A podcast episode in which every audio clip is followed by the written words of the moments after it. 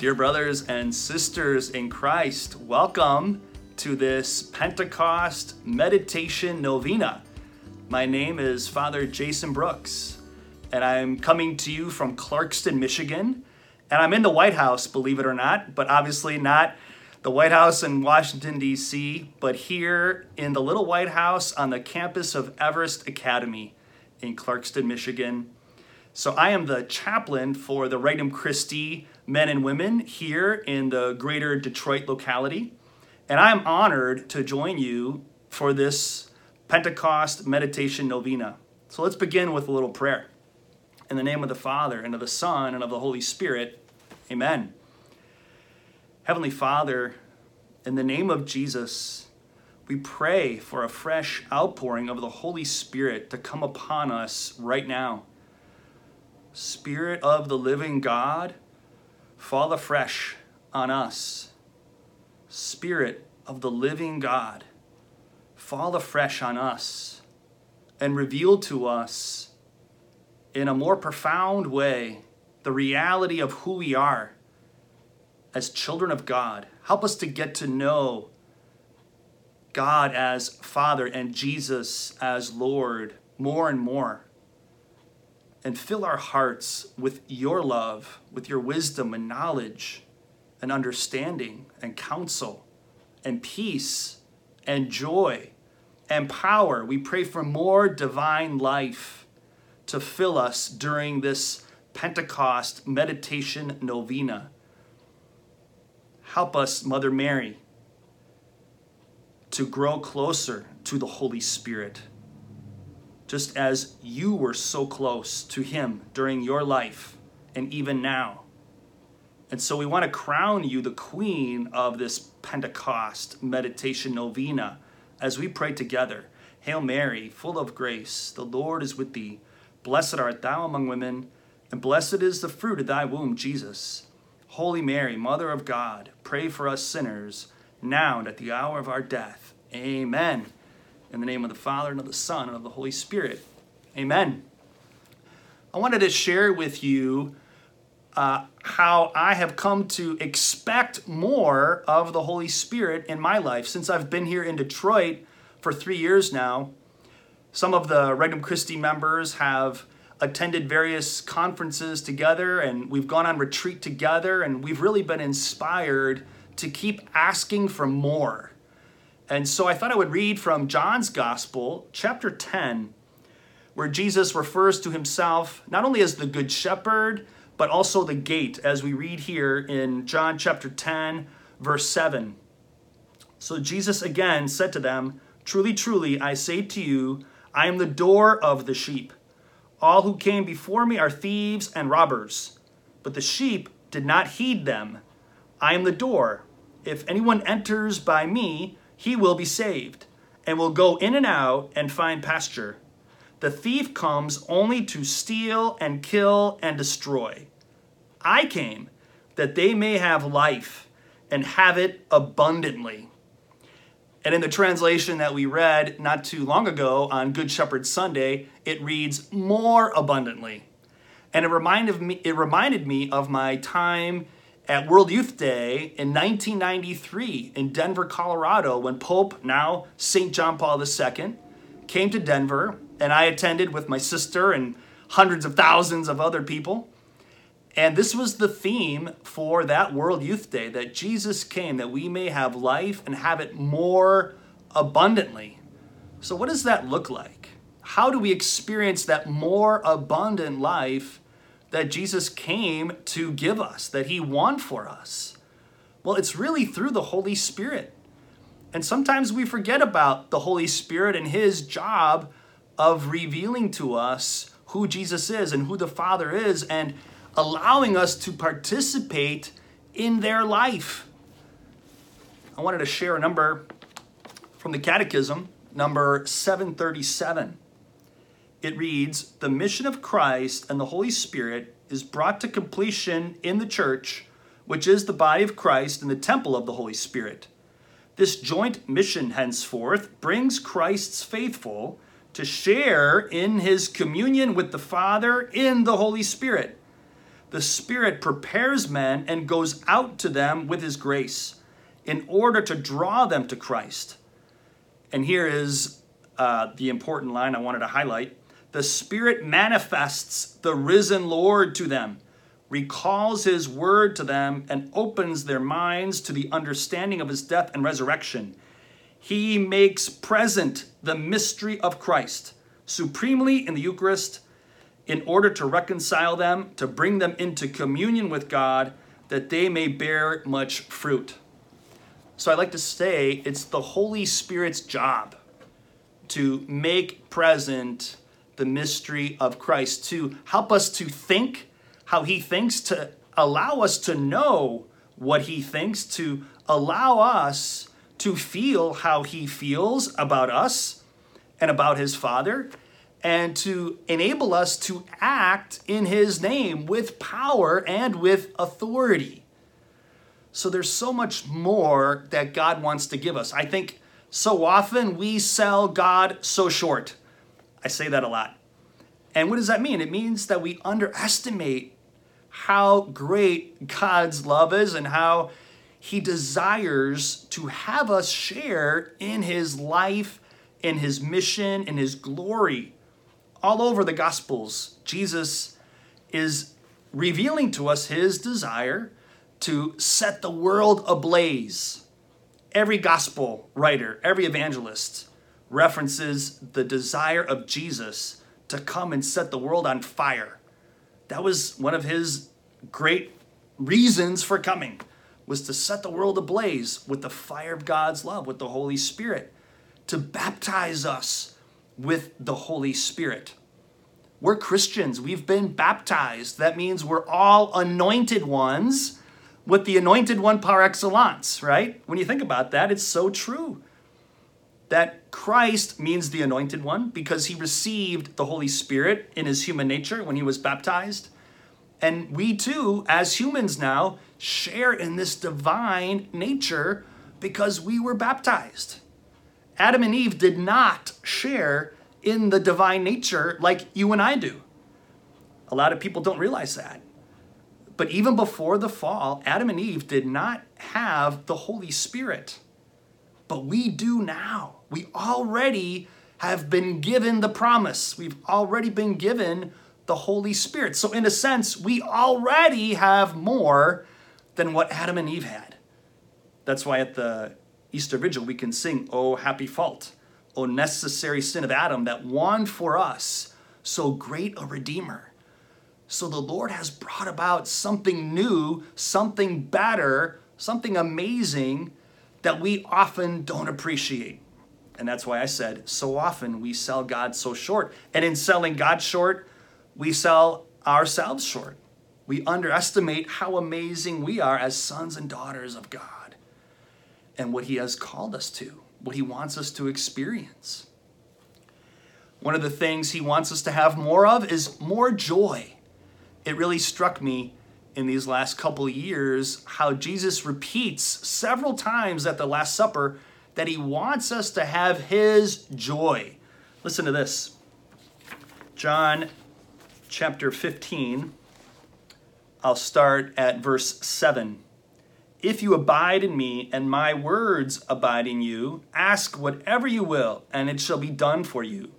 By this my Father is glorified, that you bear much fruit, and so prove to be my disciples.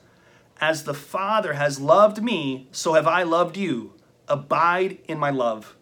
If you keep my commandments, you will abide in my love, just as I have kept my Father's commandments and abide in his love. These things I've spoken to you why? So that my joy may be in you and that your joy may be full, complete. That's why Jesus is sharing his life with us, not just these words, but his spirit, his Holy Spirit, the Spirit of God. What is joy? If you think about it for just a second, what does it mean to be joyful? How is it that we experience joy? Well, one of the ways is just by being in the presence, by abiding with somebody that you know is happy to be with you. God is happy to be with us. Emmanuel, Jesus, the Son of God, the Word of God, the Son of Mary, is happy to be with you and to be with me. And in the Eucharist, Jesus is happy to be with us, He's happy to stay with us. And then through the Holy Spirit, He wants to transmit that joy to us. He wants us to know, to experience for ourselves how He feels about us. So that we too can come to know that we are loved, that we are known, that we are loved, and that no matter what has happened to us and no matter what we've done, He still loves us. No doubt, one of the obstacles to joy is uh, our sins, but also the sins that were committed against us. It's those wounds that we have, it's those uh, painful memories that we all have, those painful experiences that we've all lived through that still sometimes weigh on us. They weigh on our hearts, they weigh on our minds, and they can cause anxiety, they can cause anger, they can cause shame, they can cause fear. And Jesus doesn't want us to live in fear. He doesn't want us to live with these burdens. And so the Holy Spirit can actually change the way we think and the way we feel about our past.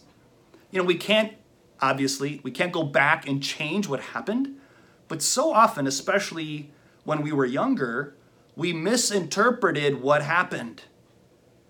And inevitably, we tended to blame ourselves and or we got angry at other people and blamed other people and we haven't been able to forgive other people. We haven't been able to forgive ourselves. And so we're stuck. And when we're stuck we can't really be joyful to the full the way that jesus wants us to be joyful and so more and more i've learned to open myself to the holy spirit who is the spirit of truth who's the spirit of god the Spirit of love, and He comes in and He reminds me of the truth. And He reminds me that He was always there, that I was always loved, no matter what. Even if in the moment I didn't feel it, I didn't know it, I didn't realize it, I was overwhelmed for whatever reason, and I had a hard time realizing that God was with me and that I was safe and that I was cared for. Well, I can go back in prayer through the Holy Spirit and He can remind me, He can allow me to see what He saw, and He can allow me to feel how He felt about me and about that situation. And that's what brings healing. So then I can process what happened from God's perspective. And He can reinterpret my history. He can't change it, but He can reinterpret for me what happened and help me to come to grips with it, to have peace, to have forgiveness, and to have joy, to have that life of God grow in me and to be restored in me. Because undoubtedly, when those things happen, when we sin or when other people sin against us, the image that we have of God and the image that we have of ourselves gets distorted. And I pray every day, Lord, please restore and perfect the image that I have of you and of myself so that I can experience the joy that you want me to have, so that I can live this abundant life to the full. The life that you came to offer me through your mercy, through your goodness. So that's a little bit on joy. Let's talk for a little bit about power, that God also wants to give us his power because once he draws us to himself, once he reveals to us his heart and the love of his heart, and once he heals our divided hearts, then what does he do? He sends us out, right? Especially as Regnum Christi members, we feel called to share the love of God with all men and women, with everybody that God puts in our lives.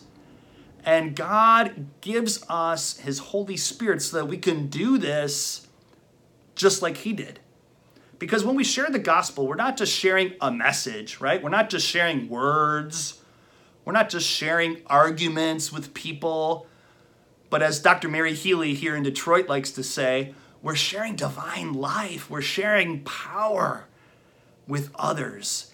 And so when they receive this power, this life, They come to know God in a more personal way, in a more powerful way, in a profound way that really does transform their lives, that allows them to enter into what I like to call the dynamic of God's dynamic love. And we get this word dynamic and dynamite from the Greek word dunamis. And we're going to read about that right now in Luke's, uh, well, in Luke's Gospel, chapter 24, the ascension. This is verse 44. Then he said to them, These are my words which I spoke to you while I was still with you, that everything written about me in the law of Moses and the prophets and the Psalms must be fulfilled.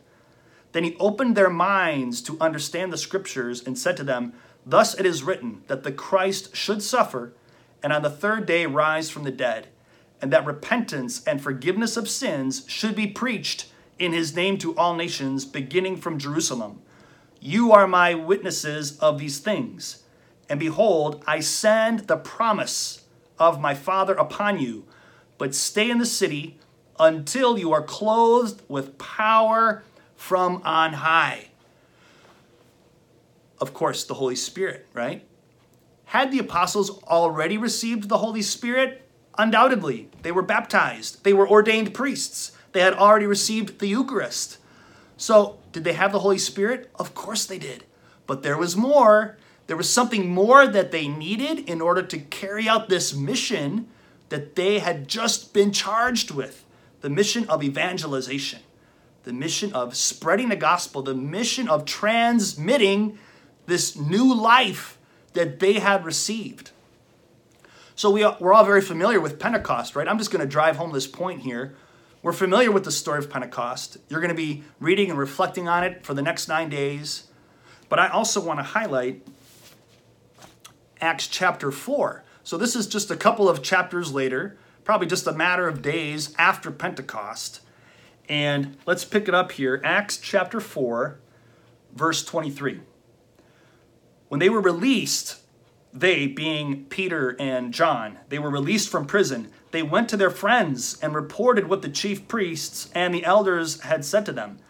And when they heard it, they lifted their voices together to God and said, Sovereign Lord, who made the heaven and the earth and the sea and everything in them, who by the mouth of our father David, your servant, said by the Holy Spirit, Why did the Gentiles rage and the peoples imagine vain things? The kings of the earth set themselves in array, and the rulers were gathered together against the Lord and against his anointed, the Christ. For truly in the city there were gathered together against your holy servant Jesus, whom you anointed, both Herod and Pontius Pilate, with the Gentiles and the peoples of Israel, to do whatever your hand and your plan had predestined to take place.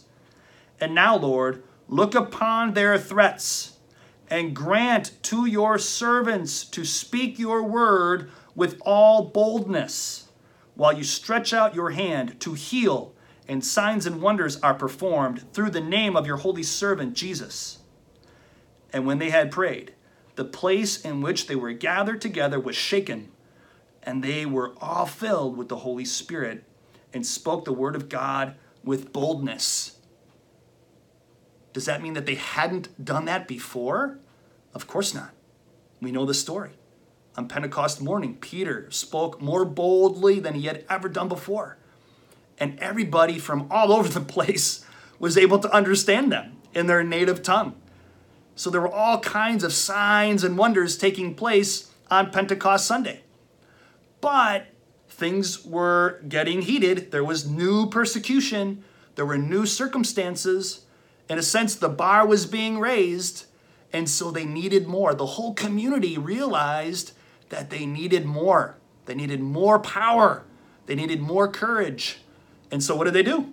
They did what they had been instructed to do from the beginning to get together and to pray and to ask for more. And their prayer was answered. Imagine that. And so, as we continue to renew the movement, as we continue to unleash the gospel wherever the Lord has us, we shouldn't be afraid to ask for more. We really need to ask for more because we can't do it without the Holy Spirit. It's not just a matter of studying, although that's important. We all need formation. But at the end of the day, we need God. We need His help. We need His grace. We need His power to move us, to inspire us, to heal us, so that we communicate something that is not just from ourselves, but is from God. And then that fire will spread. People will be able to experience for themselves the Holy Spirit, the Spirit of God. So I really thank you for joining me today. And in closing, I wrote a prayer a couple years ago called Bathe Me with Your Light. And it's chock full of scripture. And so in closing, I pray this prayer for all of you. Heavenly Father, you are light, and in you there is no darkness.